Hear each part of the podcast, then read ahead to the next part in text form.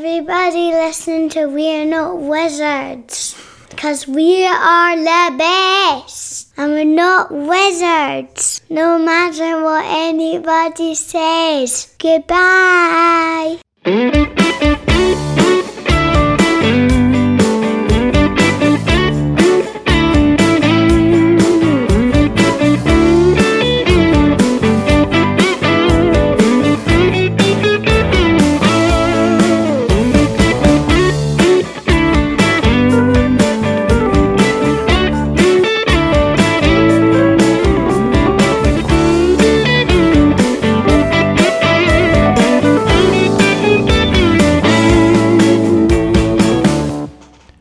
Wee Tunes, or Tiny Towns, board game review, Alderac Entertainment Group. This review is all about that one you get from the shops, so that game providers to us by that clever cog that made it and the smart one that sells it. We didn't tack any cash for saying stuff, we get a general chat about who it plays, so maybe just talk about the main stuff and know everything can.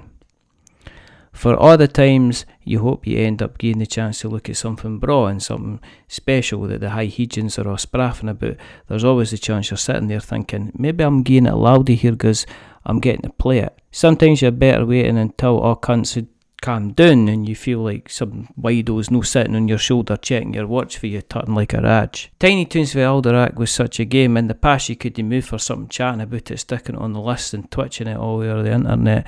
Like it was so good that even one of them top prizes at Origins. That probably meant that the head bummer, Mr. McPherson, was top man in his house for five minutes. So he got the remote for the telly and was given the extra crunchy bit off the fish supper on Friday. Tiny Toons is about wood and bricks and glass and stone, and you're all like the head man making the calls, telling folk what to build, and they, they all need to follow your lead. The clever thing is, uh, once you put your stuff down in a certain way on the board, you swap it out for a swanky pad of your choosing, like a pub or a kirk or even a shed, and you're feeling fancy. Trouble is, once you put your building down, you can't use the square again, which is a bit of a pisser to be honest. Some of the places give you points in that, but that's minted. Some of the wee houses need some scran in order to score points, and some of the buildings didn't come into play until things are all finished. And some just give you points, but if you stop you from just taking anything you want for the pile of stuff, if you really want to be clever, you can try bringing on the monuments, which shows your pure smart ass, and you can how to lord it all over the other pure buggers. But didn't fash yourself, as it's only going to make things make things no the same. Isometric, I think they cry it. Aye, things sound like because you can pick it up with a couple of goes and it's easy when you're pissing about with some wood.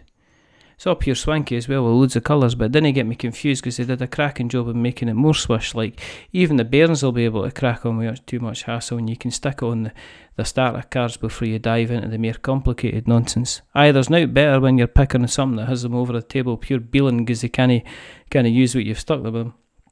Because there's so many cards, and there's such a choice and you'll never really be stuck if you're playing again and again, as there's a muckle amount of combinations you can have. What Tiny Toons does well is it's good at dealing with different folk based on if they're good or pish. Even the bairns got pretty sharpish. I was pure howling watching one of my pals sit there for ages trying to figure out where that one bit of brick was going to be sitting. Sometimes you get loads of points, and other times, well, it all down to whether you lose your based on what you've left on your board. The swanky monuments are kind of cool, but you're feeling like it's a case of fur coat and knickers. There's also a town hall mode, which wasn't really for me, if I'm being honest with you. Aye, you can crack on with yourself, but how about scoring loads of points? Where's the fun if you're not allowed to lord it or someone else? Aye, Tiny Toons, Tiny Toons, Tiny Toons, Tiny Toons. It's one of those things that just does what it says on the tin without coming out or trying to be clever. You get the feeling that Peter has loads more to show, but like a good player in knockout whist, he kept his cards close to his chest and just rang with the best stuff. The good stuff that works really well. Like, I can see why folks went pure daft for a New look, stick it on the table and get it played before you catch up with your programs, and you're in for a treat. Aye.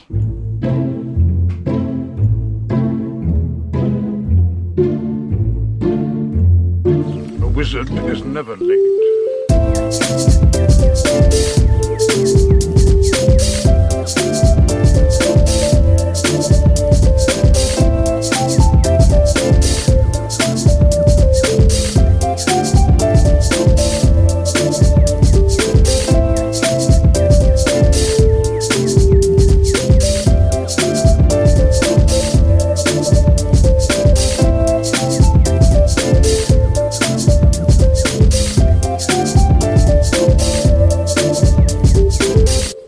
Is he early. He arrives precisely when he means to.